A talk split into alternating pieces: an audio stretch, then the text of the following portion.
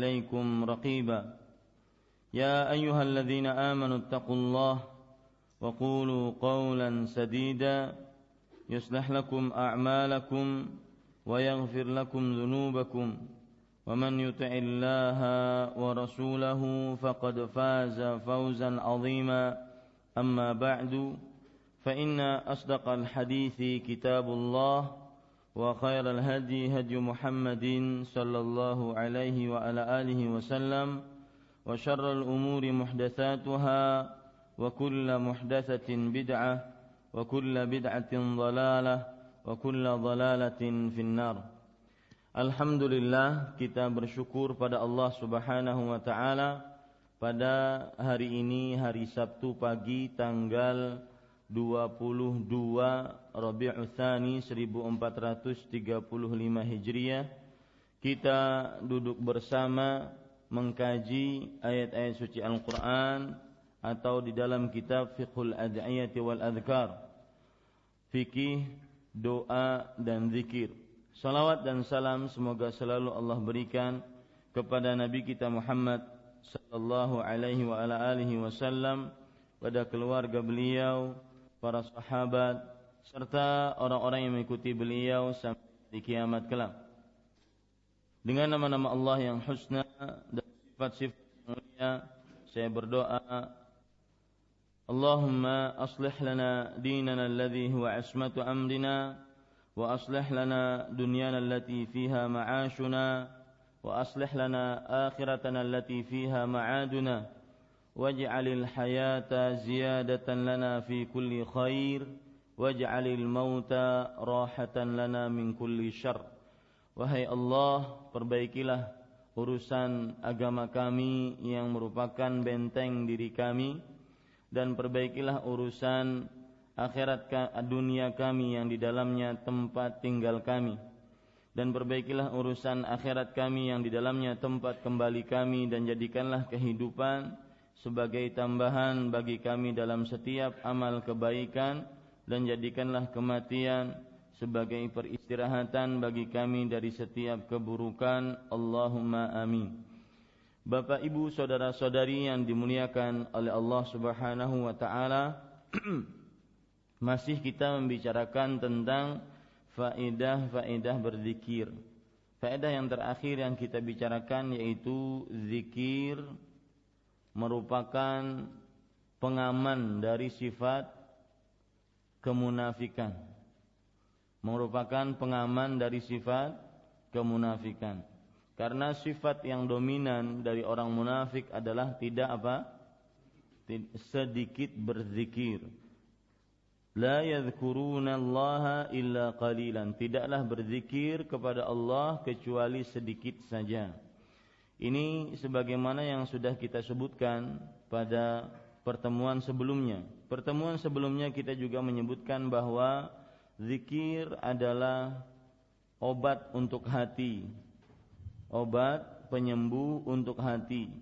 Penyakit-penyakit hati yang ada pada pada diri kita bisa diobati dengan berzikir kepada Allah Subhanahu wa taala.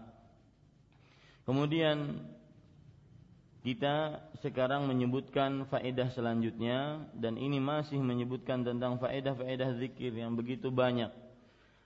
Uh, Syekh Abdul Razak bin Abdul Muhsin hafizahullah taala mengatakan wa min fawaidiz zikri anna dzik anna dzakira qaribun min madhkurihi wa madhkuruhu ma'ahu dan termasuk faedah berzikir adalah bahwasanya orang yang berzikir dekat dengan yang dizikirnya. Dekat dengan yang disebutnya. Dan yang disebutnya akan bersamanya. Jadi faedah dari orang berzikir kepada Allah Subhanahu wa taala dia dekat dengan Allah Subhanahu wa taala. Karena Allah Subhanahu wa taala akan bersama orang yang berzikir tersebut وهذه المعية معية خاصة غير معية العلم والإحاطة العامة dan inilah kebersamaan kebersamaan yang khusus selain kebersamaan ilmu dan pengetahuan Allah yang umum selain kebersamaan ilmu dan pengetahuan Allah Subhanahu wa taala yang umum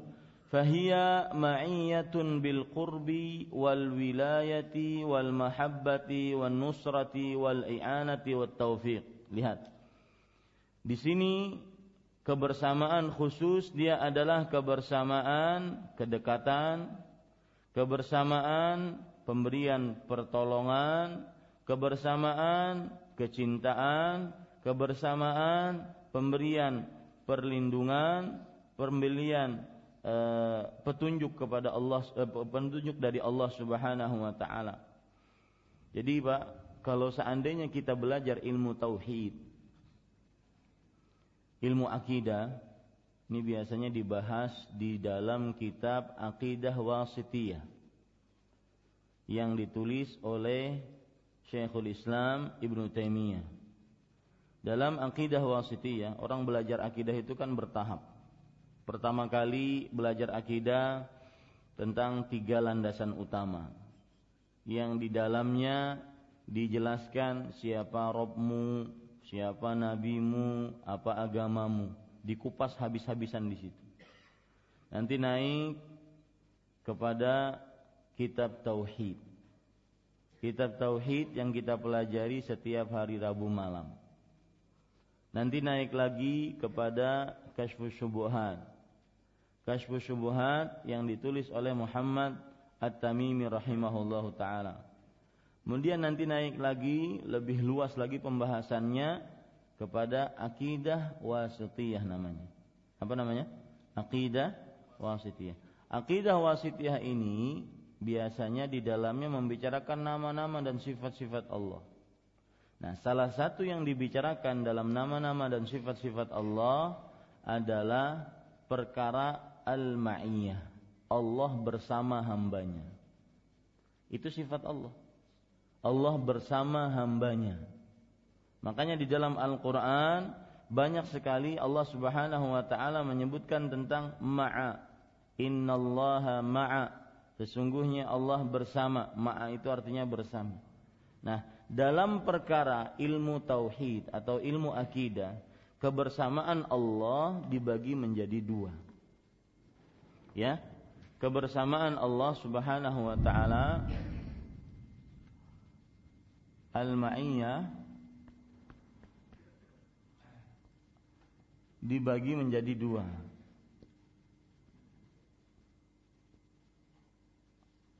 Kebersamaan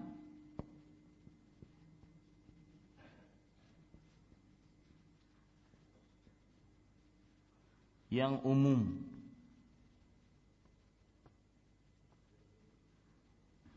Yang kedua, kebersamaan yang khusus. Nah, kebersamaan yang umum ini Allah bersama seluruh makhluknya. Tidak tertentu apakah dia muslim, apakah dia kafir, ya, apakah dia ahli maksiat, apakah dia ahli ketaatan. Allah bersama seluruh makhluknya. Biasanya kebersamaan ini maksudnya adalah pengetahuan Allah.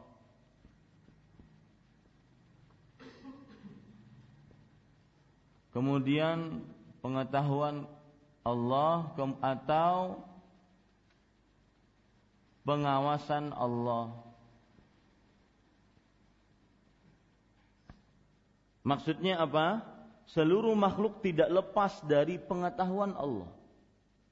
Seluruh makhluk tidak lepas daripada awasan Allah. Ini namanya kebersamaan. Jadi siapa pun yang beramal di atas muka bumi ini, entah dia kafir, entah dia muslim, diawasi oleh Allah, diketahui oleh Allah. Apa pun perbuatannya. Ini maksudnya kebersamaan Allah yang umum. Ya, Mau di ujung Afrika sana ada orang berbuat zina, Allah mengetahuinya. Allah mengawasinya. Mau di ujung Jakarta sana, Allah Subhanahu wa taala juga mengetahui apa yang dia perbuat. Allah mengawasi apa yang dia perbuat. Ini namanya kebersamaan yang yang umum. Dan ini tidak ada bedanya antara kafir dengan muslim sekali lagi saya katakan. yang utama adalah kebersamaan yang khusus dan ini yang didapatkan oleh orang-orang yang berzikir. Makanya Syekh tadi menyebutkan beberapa makna kebersamaan yang khusus. Kata beliau, makna kebersamaan yang khusus Allah dekat dengan hambanya. Makna kebersamaan yang khusus Allah memberi pertolongan kepada hambanya. Makna kebersamaan yang khusus Allah memberi kekuatan kepada hambanya. Makna kebersamaan yang khusus Allah memberi pembelaan, dibela oleh Allah Subhanahu wa taala. Makna kebersamaan yang khusus petunjuk. Ya. Ini yang disebut dengan kebersamaan yang khusus al-qurbu wal i'anah wal ta'yid wal nasar wat taufiq. Kedekatan pertolongan kekuatan pembelaan kemudian petunjuk. Allahumma sayyiban nafi'an ya Bapak Ibu saudara-saudari yang dimuliakan oleh Allah Subhanahu wa taala perhatikan baik-baik. Yang didapatkan oleh orang yang berzikir yang nomor Dua Bahwasanya Allah bersama hambanya yang khusus. Dengan kebersamaan yang khusus. Allah akan menolong orang yang berzikir. Allah dekat dengan orang yang berzikir. Allah akan memberikan petunjuk kepada orang yang berzikir. Allah subhanahu wa ta'ala akan membela orang yang berzikir seperti itu. Ini namanya pembicaraan ma'iyah. Kebersamaan Allah. Maka Bapak coba lihat di dalam Al-Qur'an ketika Allah Subhanahu wa taala menyebutkan innallaha ma'a. Sesungguhnya Allah bersama orang-orang yang ya. Coba kita lihat berapa ayat yang menyebutkan akan hal itu. Bahwasanya Allah Subhanahu wa taala bersama orang-orang yang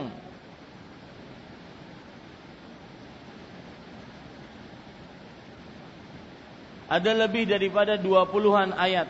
Misalkan di sini Allah Subhanahu wa taala berfirman Innallaha ma'as sabirin. Kemudian Allah Subhanahu wa taala berfirman Annallaha ma'al muttaqin. Kemudian Allah Subhanahu wa taala berfirman di dalam Al-Qur'an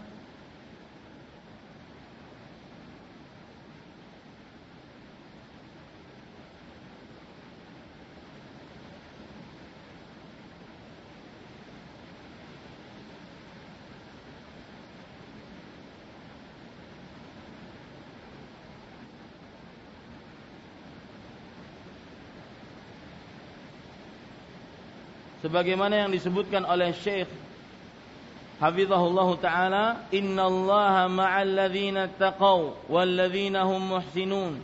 Sesungguhnya Allah bersama orang-orang yang bertakwa dan orang-orang yang berbuat baik. Kemudian innallaha lama'al muhsinin. Sesungguhnya Allah Subhanahu wa taala bersama orang-orang yang berbuat baik. Intinya orang yang berzikir dia akan mendapatkan kebersamaan Allah.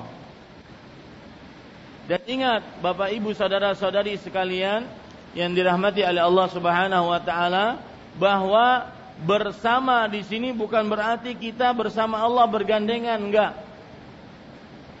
Ya, kenapa? Karena kita mengetahui bahwasanya Allah Ar-Rahman 'alal arsy fawqa sab'a samawat. Allah Subhanahu wa taala di atas arsy. Di atas langit yang ketujuh. Allah beristiwa di sana dan Allah dekat dengan hambanya dengan kekuasaannya, dengan ilmunya. Ya, saking kuasanya Allah, saking besarnya Allah Subhanahu wa taala, meskipun Allah berada di atas aras, Allah Subhanahu wa taala dekat dengan hambanya. Allah Subhanahu wa taala mampu memberikan pertolongan, petunjuk, pembelaan, kemudian kekuatan kepada hamba-hambanya yang khusus. Hamba-hambanya yang khusus di sini adalah hamba-hambanya yang mengerjakan ketaatan. Di antaranya berzikir kepada Allah Subhanahu wa taala.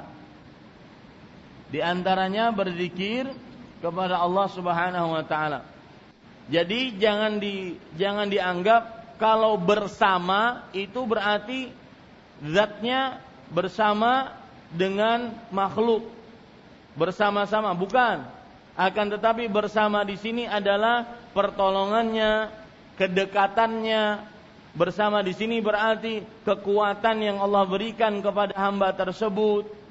Kemudian e, pembelaan yang Allah berikan kepada hamba tersebut. Kemudian petunjuk yang Allah Subhanahu wa taala berikan kepada hamba tersebut. Ini maksudnya kebersamaan Allah. Ya. Jadi kebersamaan ada dua. Kebersamaan yang umum ini untuk seluruh makhluk, jin dan manusia. Tidak terkecuali mereka muslim ataukah kafir.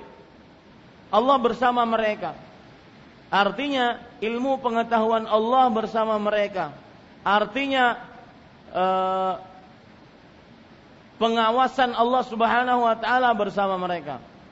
Tidak luput sedikit pun apa yang dilakukan oleh setiap makhluk dari pengawasan dan ilmu pengetahuan Allah.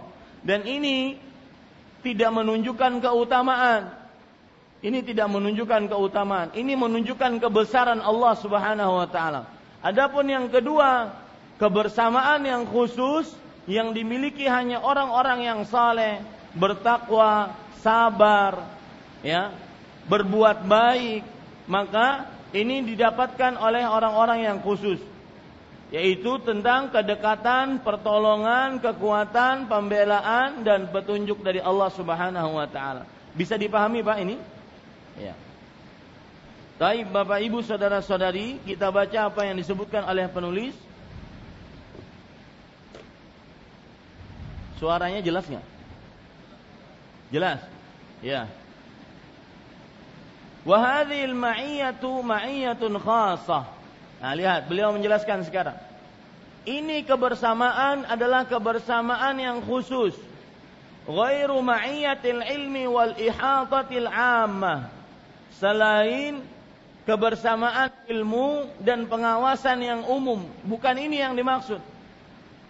Ya, orang yang berdapatkan kebersamaan dari Allah Subhanahu wa taala ini disebut dengan kebersamaan yang khusus. Fahiyatu ma' fahiya ma'iyatun bil qurbi wal wilayati wal mahabbati wan nusrati wal i'anah wat taufiq. Maka ini adalah kebersamaan, kedekatan, kebersamaan pembelaan, kebersamaan kecintaan, kebersamaan pertolongan, kebersamaan petunjuk dari Allah Subhanahu wa taala. Kemudian beliau menyebutkan contoh-contohnya. Kata beliau, "Qaulihi ta'ala" sebagaimana firman Allah Subhanahu wa taala, "Innallaha ma'al ladzina taqau wal ladzina hum muhsinun." Sesungguhnya Allah Subhanahu wa taala bersama orang-orang yang bertakwa. Lihat, bersama siapa? Orang-orang bertakwa. Ya, dan orang-orang yang berbuat baik wa qawluhu dan juga firman Allah Subhanahu wa taala wallahu ma'as sabirin. Dan Allah Subhanahu wa taala bersama orang-orang yang sabar. Wa qawluhu dan firman Allah Subhanahu wa taala wa innallaha lama'al muhsinin. Sesungguhnya Allah Subhanahu wa taala bersama orang-orang yang berbuat baik. Fadzakiru lahu min hadhihi al-ma'iyyah an-nasibul wafir. Artinya maka orang-orang yang berzikir kepada Allah Subhanahu wa taala mereka akan mendapatkan kebersamaan ini, mendapatkan bagian yang besar. Orang-orang yang berzikir kepada Allah, mereka akan mendapatkan bagian yang besar. Kama fil hadisil ilahi. Nah, ini hadisnya. Ini dalilnya bahwasanya orang yang berzikir akan mendapatkan kebersamaan yang khusus sebagaimana yang disebutkan di dalam hadis qudsi ana ma'a abdi ma dzakarani wa taharrakat bi syafatahu artinya aku akan bersama hambaku selama ia menyebut namaku dan selama bibirnya ber bergerak untuk berzikir kepadaku. Aku akan bersama hambaku selama dia berzikir kepadaku dan kedua bibirnya bergerak karena menyebut namaku. Rawahul Bukhari mu'allaqa ta'liqan wa Ahmad wa Ibn Majah wal Hakim wa ghairuhum. Hadis diriwayatkan oleh Imam Bukhari setara ta'liq. Hadis diriwayatkan mohon dibesarkan sedikit. Hadis diriwayatkan oleh Imam Bukhari secara ta'liq.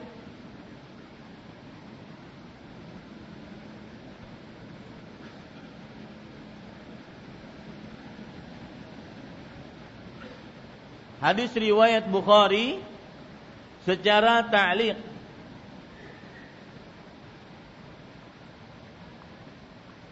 Apa maksud ta'liq? Ini sedikit menyinggung tentang ilmu hadis.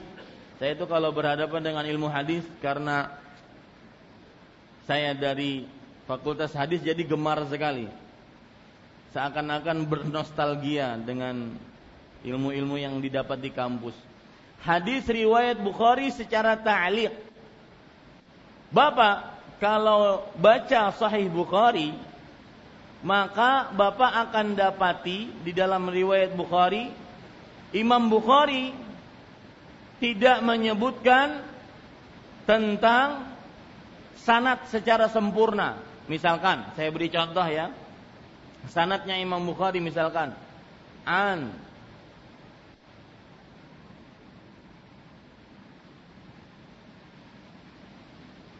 Nafi' Afwan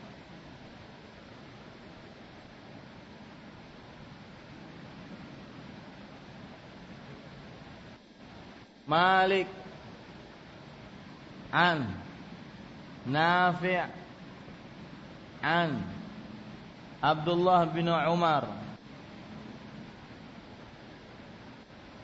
Biar bingung sedikit ya. Dari Malik. Meriwayatkan dari Nafi' meriwayatkan dari Abdullah bin Umar. Terakhir an Rasulillah sallallahu alaihi wa alihi wasallam.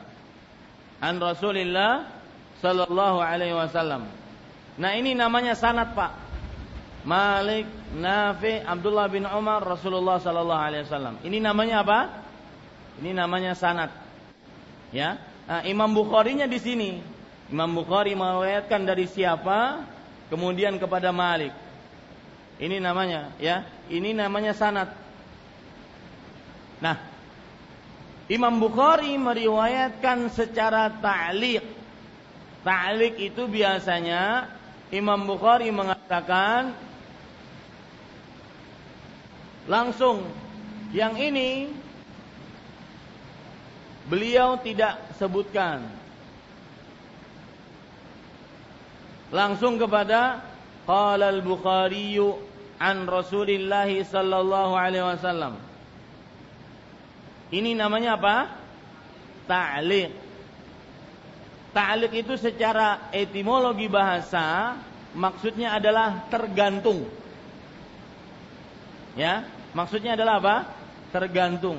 Jadi karena tidak ada sanatnya, maka hadisnya ini tergantung. Hadisnya ini apa? Tergantung. Tetapi biasanya Imam Bukhari meriwayatkan ini secara tergantung, secara ta'lik di tempat yang lain akan beliau sebutkan sanatnya. Baik di dalam kitab Sahih Bukhari sendiri atau di dalam kitab Imam Bukhari lainnya. Kan Imam Bukhari mempunyai banyak kitab. Selain Sahih Bukhari, ada kitab Al-Adabul Mufrad, ada kitab sirah yang ditulis oleh Imam Bukhari sejarah. Ya. Nah, itu semua pakai sanad. Nah, biasanya hadis yang barusan kita baca, ana ma'a abdi idza dzakarani wa taharraqat bi syafatahu. Aku akan bersama hambaku kalau jika dia berzikir kepadaku dan kedua bibirnya bergerak untuk berzikir kepadaku. Ini hadis kalau kita lihat dalam Sahih Bukhari diriwayatkan secara ta'liq. Ta'liq artinya tidak disebutkan apa?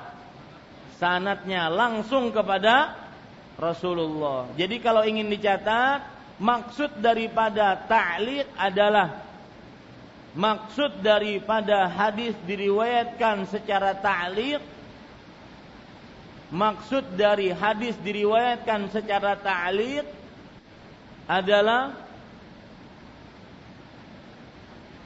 Imam Bukhari menyebutkan Afan. Imam Bukhari tidak menyebutkan sanad.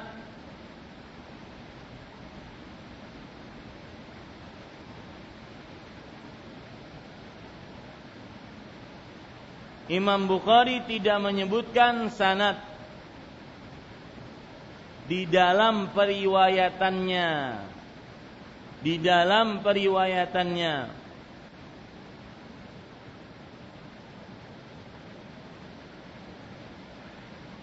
Ya, Imam Bukhari tidak menyebutkan sanad dalam periwayatannya.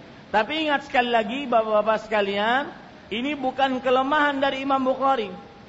Ini adalah malah keluasan ilmu beliau. Nanti di tempat lain dalam Sahih Bukhari juga biasanya beliau sebutkan sanatnya. Atau di dalam kitab yang lain seperti kitab Adabul Mufrad, kitab sirah yang ditulis oleh Imam Bukhari itu ada sanatnya, hadisnya sama. Atau imam-imam yang lain menyebutkan sanatnya.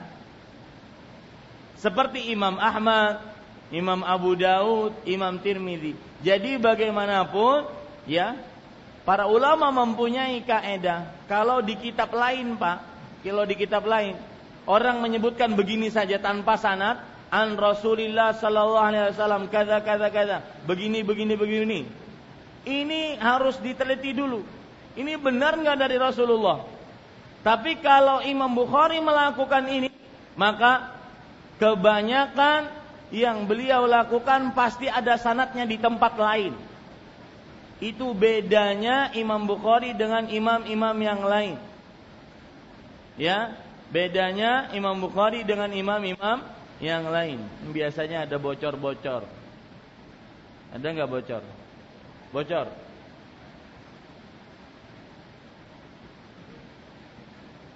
Ah, sebelah sana tolong Mas Robi.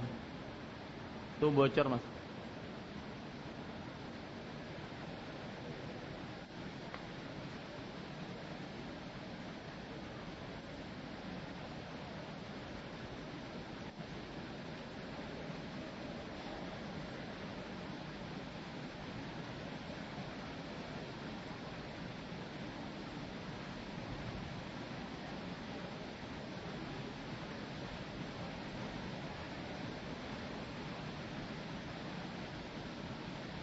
Ya.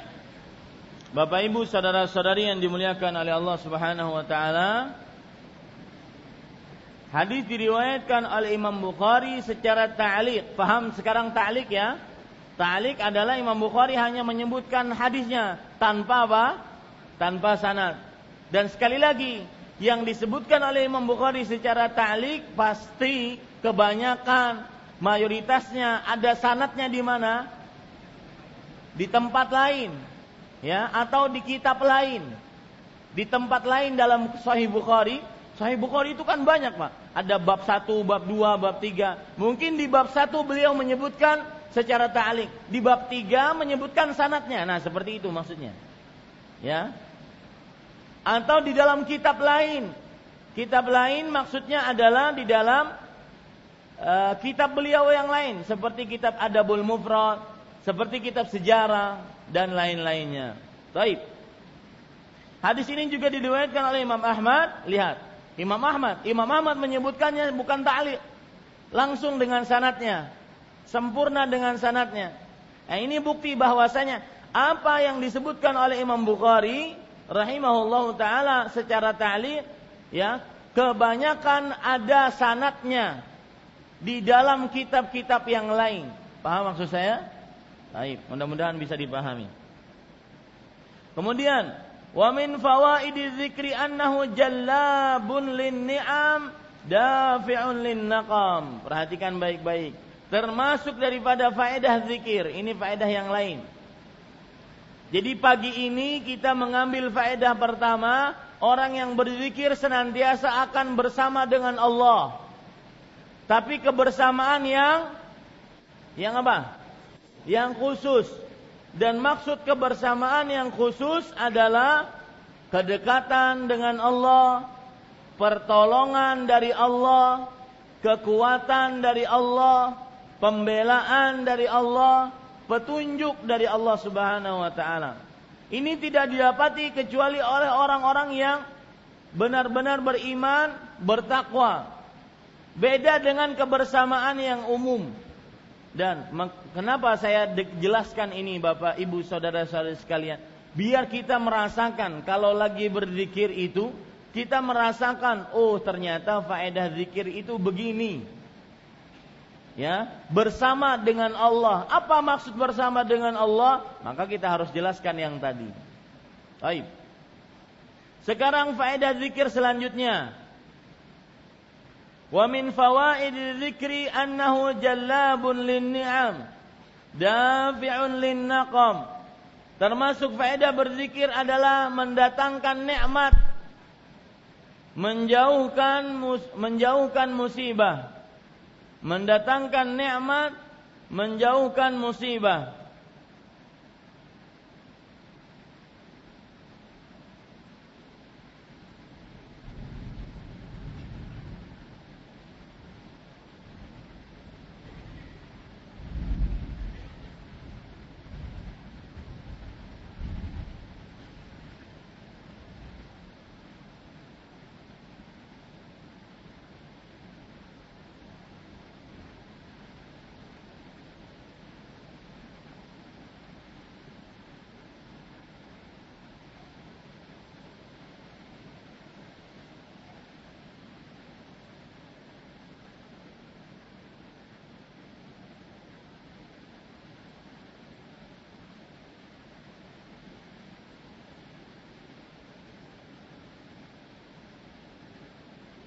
Ya, kita lanjutkan.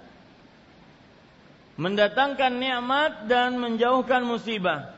Famastujlibat ni'matun walastus walastudfi'at nikmatun bimithli dzikrillah azza wa. Subhanallah. Beliau mengatakan, tidaklah nikmat bisa didatangkan apa pun bentuknya dan tidaklah musibah bisa dijauhkan apa pun bentuknya seperti berzikir kepada Allah Subhanahu wa taala. Jadi amalan zikir mendatangkan nikmat apa saja yang kita inginkan. Amalan zikir bisa menahan musibah apa saja yang kita inginkan. Qala Allah Ta'ala dalil dari hal itu innallaha yudafi'u 'anil ladzina amanu.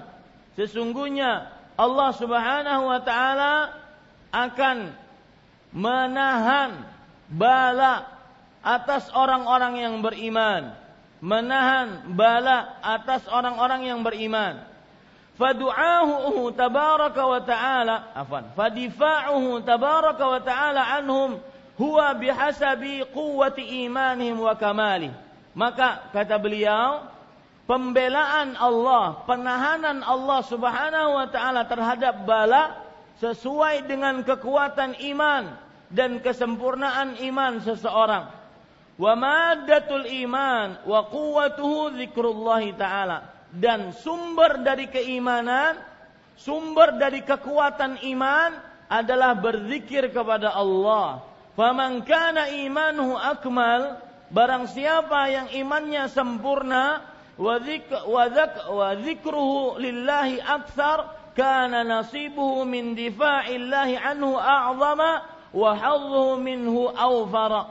Maka dan dia berzikir kepada Allah Subhanahu wa taala lebih banyak, maka bagiannya dari penahanan oleh Allah Subhanahu wa taala terhadap bala dan juga bagiannya dari mendapatkan bagian yang lebih banyak nikmat dari Allah, maka dia akan mendapatkan nikmat, dia akan dijauhkan bala sesuai dengan zikir yang dia dia lakukan. Lihat Pak, ya sesuai dengan banyaknya zikir yang kita lakukan, yang kita sebutkan, maka sesuai itu pula nikmat kita dapatkan.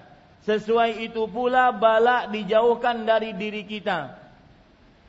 Waman naqasa zikran bizik waman naqasa zikran bizikrin wa nisyanan binisyan. Dan barang siapa yang dia lupa tidak berzikir kepada Allah, maka sebegitu pula Allah lupa kepada dia. Sebegitu pula Allah Subhanahu wa taala tidak menolong dia, tidak menahan akan musibah dia. Jadi Tergantung kita sekarang berarti Bapak Ibu saudara-saudari. Kalau kita berzikir banyak kepada Allah, sebanyak itu nikmat yang akan kita dapat. Sebanyak itu penahanan terhadap bala yang Allah berikan. Kalau kita kurang berzikir kepada Allah, kurang itulah yang akan kita dapatkan. Kurang itulah yang akan kita dapatkan dari nikmat yang kurang, dari penahanan bala yang kurang. Karena sesuai dengan zikir kita kepada Allah Subhanahu wa taala. Dalil yang beliau pakai adalah innallaha yudafi'u 'anil ladzina amanu. Ini disebutkan dalam surat Al-Hajj ayat 38. Sesungguhnya Allah Subhanahu wa taala menahan bala terhadap orang-orang yang beriman. Nah, sisi pendalilannya dari mana?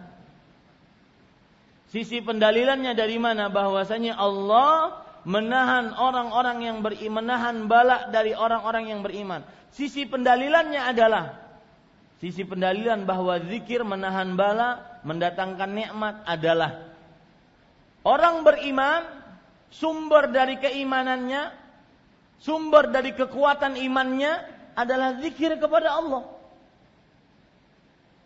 Nah, di sini berarti Sesungguhnya Allah menahan balak dari orang-orang yang beriman, maksudnya adalah orang-orang yang banyak berzikir kepada Allah Subhanahu wa taala. Itu sisi pendalilannya. Paham maksudnya, Pak? Ya, itu sisi pendalilannya. Baik.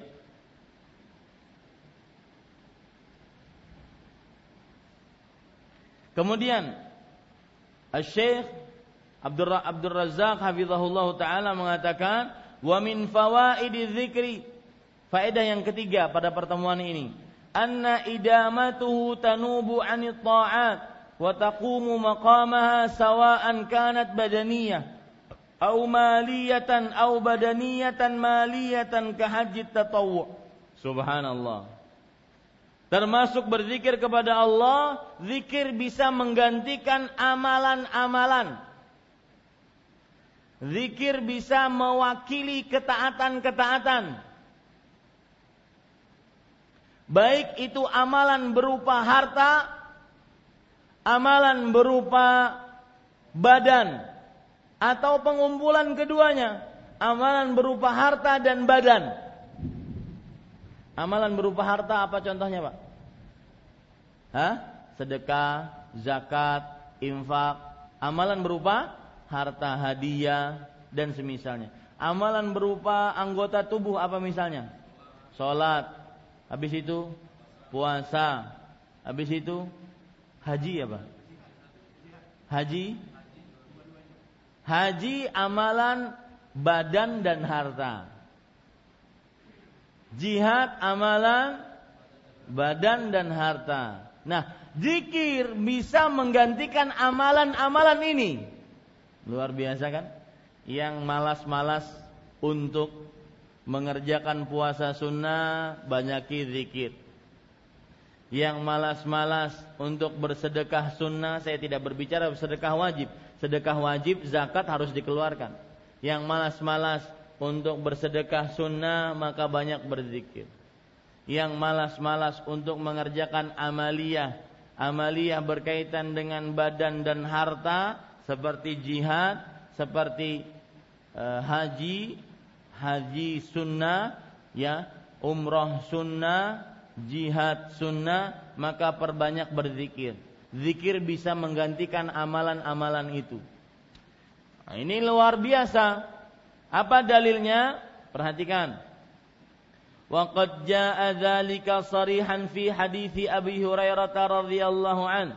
Dan hal itu telah disebutkan dalam hadis yang diriwayatkan oleh Abu Hurairah anna fuqara al-muhajirin atau Rasulullah sallallahu alaihi wa alihi wasallam bahwa kaum fakir dari kaum muhajirin, orang miskin dari orang muhajirin pernah mendatangi Rasulullah sallallahu alaihi wasallam faqalu.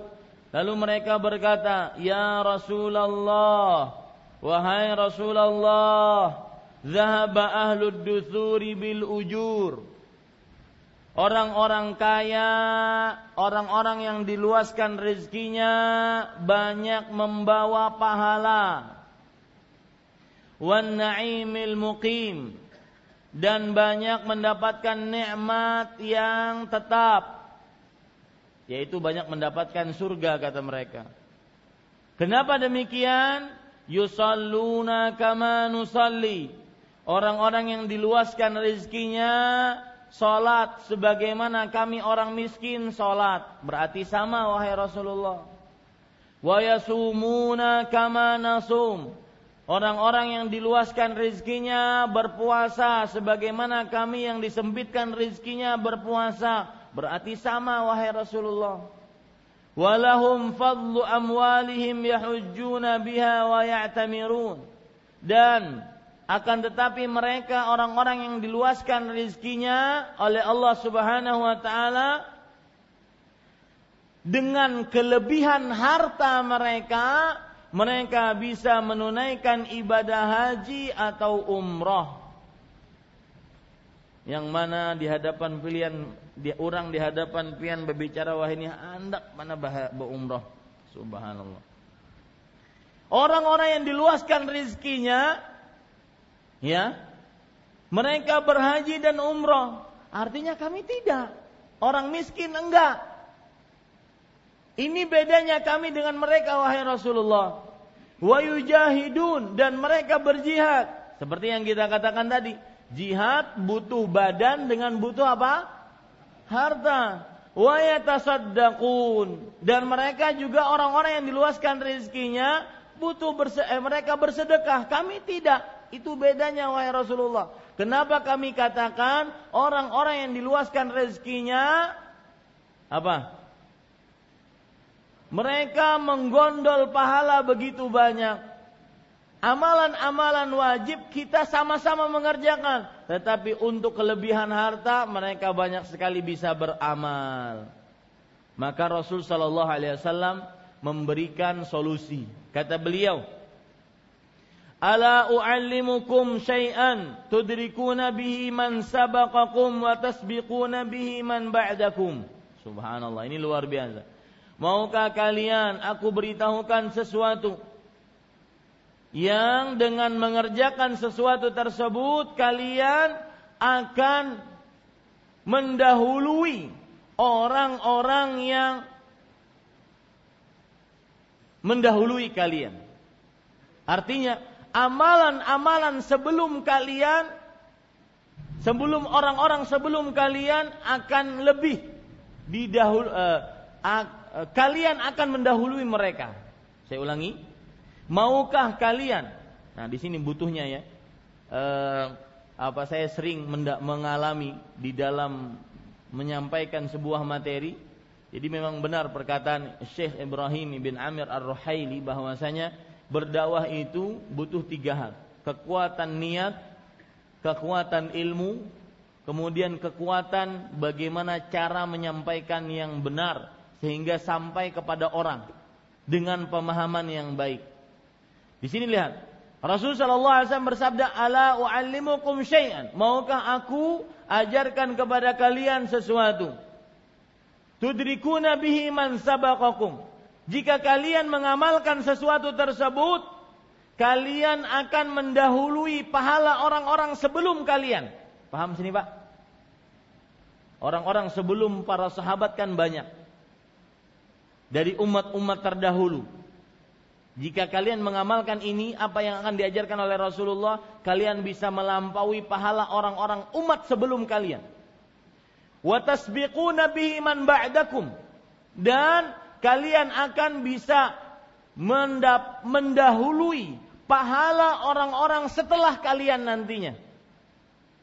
Jadi kalau seandainya ada hidup manusia-manusia setelah para sahabat yang lebih banyak amalnya dari para sahabat, dengan kalian mengamalkan amal ini, kalian tidak ada yang bisa mengalahinya. Jadi dari belakang tidak ada yang bisa mengalahinya, dari depan juga tidak ada yang bisa mengalahkannya. Wala ahadun yakunu afdala minkum illa man sana'a ma sana'tum. Tidak ada seorang pun yang lebih utama dari kalian kecuali Ya, garis bawahi kecuali ini. Kecuali orang yang berbuat seperti perbuatan kalian. Seperti apa? Perbuatan kalian. Pokoknya amal ini manjur kata orang orang Jawa mandi. Amal ini benar-benar manjur. Pahalanya bisa mengalahkan orang pahala orang sebelum kalian, pahala orang-orang setelah kalian. Dan lebih luar biasa lagi, jika kalian mengamalkan amalan ini tidak ada yang bisa lebih utama daripada kalian. Luar biasa kan? Kecuali orang yang mengerjakan seperti yang yang kalian kerjakan. Kemudian kata Rasul sallallahu alaihi para sahabat langsung semangat. Bala ya Rasulullah. Tentu wahai Rasulullah kami mau. Apa itu amalnya? Lihat, orang-orang fakir dari kaum muhajirin di sini ketika mengadu kepada Rasulullah tentang orang-orang kaya, apakah mereka ingin kaya atau mereka ingin lomba-lombaan dalam pahala? Mana yang Bapak pilih? Hah? Mereka tidak ingin diluaskan rezekinya. Mereka ingin agar pahalanya sama. Maka pelajaran yang sangat berarti ya dari hadis ini kalau seandainya si fulan diluaskan rezekinya si Alan dilapangkan rizkinya, sedangkan kita dibiasakan rizkinya, bahkan terkadang disempitkan rizkinya, biarkan saja. Itulah pembagian Allah. Ya, itulah pembagian Allah. Dan Allah membaginya pasti dengan ilmu dan hikmahnya. Mungkin kita ketika diluaskan rizkinya, sombong datang, ujub datang, kalau lagi bersedekah, suka-suka ngungkit pemberian datang. Ya, makanya Allah sempitkan rizkinya agar tidak punya sifat seperti itu. Banyak hikmahnya, Pak. Kalau seandainya diluaskan rizkinya, mungkin jarang minta kepada Allah. Lowong yang disempitkan rizkinya saja jarang yang minta kepada Allah. Apalagi sampai diluaskan rizkinya. Jadi banyak hikmahnya. Biarkan saja. Nah, pelajaran yang kita sangat bisa ambil dari hadis ini adalah bahwasanya orang-orang fakir, orang-orang miskin dari kaum muhajirin mendatangi Rasulullah bukan untuk minta kekayaan, tetapi minta sama pahala. Minta sama pahalanya. Gimana dapat pahala yang sama? Maka ya, yang paling penting itu bersaing. Fastabiqul khairat, bersaing dalam kebaikan, bukan bersaing dalam dunia. Ya, ini para ikhwan yang dirahmati oleh Allah Subhanahu wa taala. Kalau seandainya melihat mobil orang ganti lagi atau mobil orang kalau lebih besar, kita gantilah mobil kita lah nih. Sekalinya supir. Jadi tidak akan habis. Melihat orang ke atas gak akan habis. Ya, yang luar biasa itu melihat si fulan, lihat Perhatikan. Rasul sallallahu alaihi wasallam bersabda ketika beliau ditanya ayyus sadaqati a'zam, sedekah mana yang paling luar biasa? Beliau mengatakan anta saddaqa wa anta sahihun syahihun ta'mulul faq ta'mulul ghina wa takhshal faqra. Kamu bersedekah dalam keadaan sehat. Kenapa disebutkan sehat, Pak? Karena orang sehat itu biasanya ingin ke mana-mana, ingin apa saja, itu sehat. Ya. Kemudian dalam keadaan punya rasa bakhil, tetap bersedekah, ingin kaya takut miskin. Nah, ada orang ya, dia bersedekah kepada Allah dalam kesempitan rezekinya, dia tetap bersedekah. Ini orang yang patut diirii. Ini orang yang patut kita kita merasa hina di hadapan dia. Kok bisa ya si fulan seperti itu? bersedekah. Sedangkan saya seperti ini tidak. Nah, timbul akhirnya persaingan dalam kebaikan. Bukan persaingan dalam kebagusan dunia. Ah pinanya sepeda motor Pak Haji itu berubah pulang bulan ini. Engkau harus berubah juga. Pinanya mobil si bulan keluaran yang baru. Mobil apa yang keluaran baru? Aduh, orang bekesah kekawanan bekesah. Yang dipikirkan seperti itu. Dan itu nggak selesai-selesai. Nah, tapi yang harus dipikirkan si fulan dengan keterbatasan hartanya dia punya prestasi.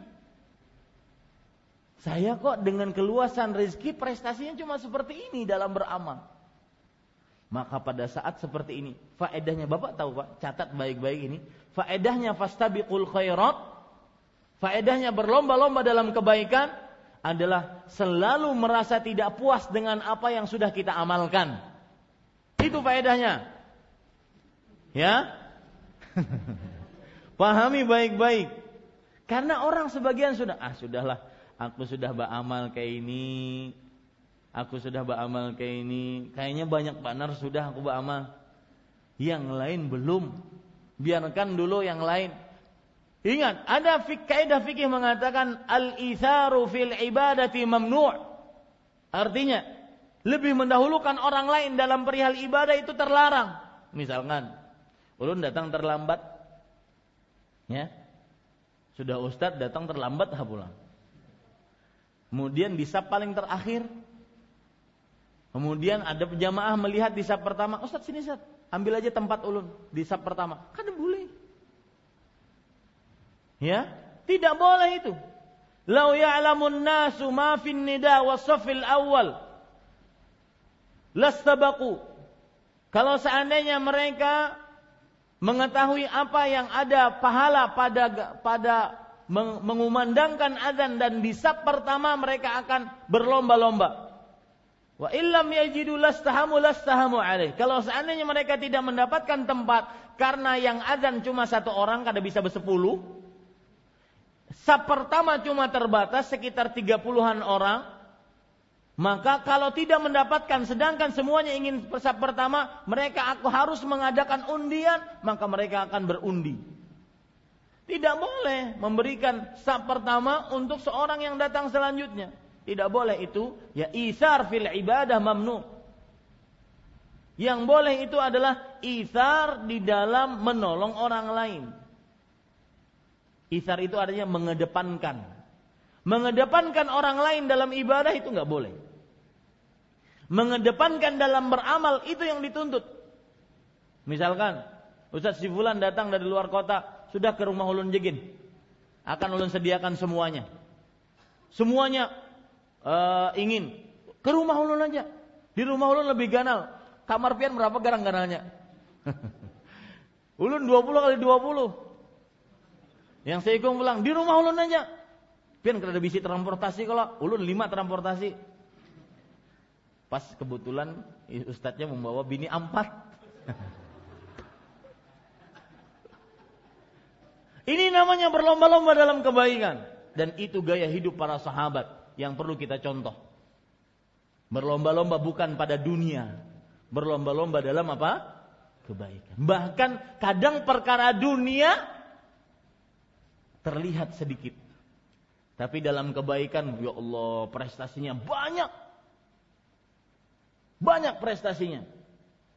Ini para ikhwas sekalian. Tinggal memelihara niat, menjaga lisan, tidak mengucap-ngucap apa yang kita pernah lakukan. Jadi faedah sangat menarik pagi ini. Kenapa Allah menyuruh kita untuk fastabiqul khairat agar tidak merasa puas dengan amal ibadah yang kita telah lakukan. Terus merasa kurang, terus terus saja. Karena itu sebenarnya inti yang kita bawa nanti di akhirat. Kita ini kan muslim, percaya tentang kehidupan akhirat, bukan orang kafir yang mengatakan, "Wa ma hayatuna illa dahar." kehidupan kita ini cuma di dunia. Habis di dunia nggak ada kehidupan lain. Itu ke kepercayaan orang kafir. Atau kepercayaan orang kafir lainnya reinkarnasi. Meninggal kita dikembalikan lagi dalam bentuk yang lain. Ya. Kasihan benar kalau seandainya dikembalikan lagi dalam bentuk yang lebih parah. Misalkan binatang atau misalkan lebih parah wajahnya daripada kita sebelumnya. Kasihan kan. Itu kepercayaan orang kafir. Mereka tidak mempercayai kehidupan akhirat. Yang ada hanya kehidupan dunia.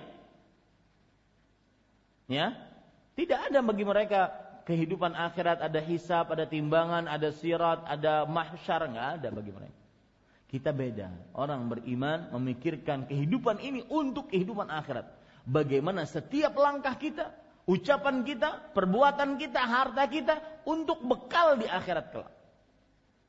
Nah, ini ini pelajaran sangat berarti ketika kita membaca hadis ini. Maka para sahabat semangat. Bala ya Rasulullah. Tentu wahai Rasulullah. Apa itu? Tusabbihun wa tahmadun wa tukabbirun khalfa kulli salah. Kalian bertasbih mengucapkan subhanallah, bertahmid mengucapkan alhamdulillah, bertakbir mengucapkan Allahu akbar setiap selesai salat. Dalam riwayat yang lain sebanyak 33 33 33 setiap selesai sholat. Amalannya ini bisa mengalahkan haji yang sunnah tentunya. Bisa mengalahkan umroh yang sunnah tentunya. Bisa mengalahkan bersedekah sunnah, berjihad sunnah. Bahkan Rasulullah SAW tadi mengatakan, tidak ada yang lebih utama daripada kalian. Kecuali orang yang mengerjakan seperti apa yang kalian kerjakan. Lanjutan dari hadis ini menarik juga Pak Hadis ini termasuk hadis yang disebutkan oleh para ulama tentang keutamaan orang kaya yang bersyukur. Pilih mana Pak? Kaya bersyukur atau miskin bersabar?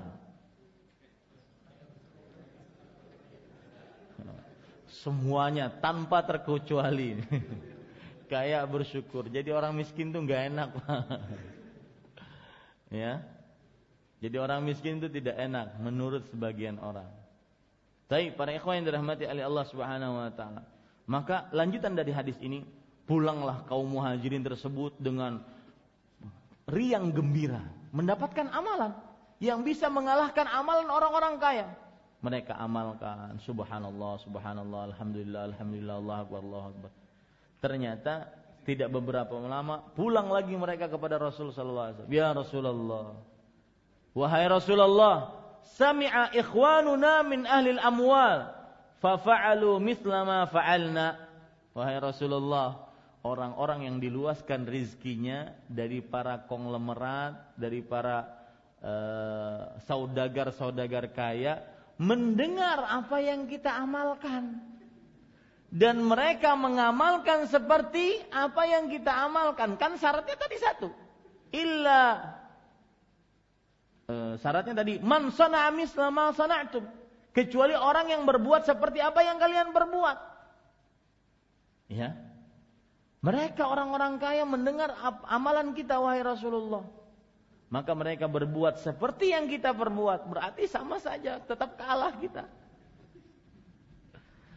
Akhirnya di akhir hadis Rasul sallallahu alaihi wasallam dan ini akhir hadis inti yang ulama sebagian mengatakan itulah keutamaan orang kaya yang bersyukur. Kata Rasul sallallahu di akhir hadis mendengar pernyataan yang kedua dari orang-orang fakir muhajirin, aduan yang kedua dari orang-orang fakir muhajirin, Rasul sallallahu menanggapinya bagaimana? Zalika fadlullahi yu'tihi man yasha. Itulah keutamaan yang Allah berikan kepada siapa yang dikehendakinya. Kata sebagian ulama, inilah keutamaan orang-orang yang kaya bersyukur dibandingkan orang miskin bersabar.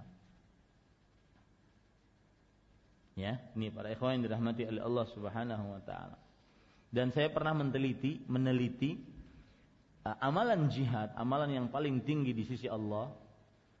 Di dalam Al-Qur'an Allah senantiasa gandengkan dengan infak sekitar ada 7 sampai 9 ayat. Amalan jihad Allah gandengkan dengan infak di jalan Allah. Artinya jihad tidak bisa terlaksana kecuali dengan dengan harta dan harta yang memiliki adalah ahlul amwal. Ya. yaitu eh, apa namanya? para pemilik harta. Bagus juga dikasih nama apa? gelar kunyah Abu Amwal. Abu Harta. Abu Amwal. Ya. Yang dia berdoa kepada Allah mudah-mudahan diberikan rezeki yang berkah. Boleh nggak Abu Amwal? Kasih nama anak Amwal, boleh nggak? Boleh. Ya, Amwal. Abu Amwal. Ya. Nanti ya saya tunggu ya. Pak Musa. Sudah ada hasil kan? Baik.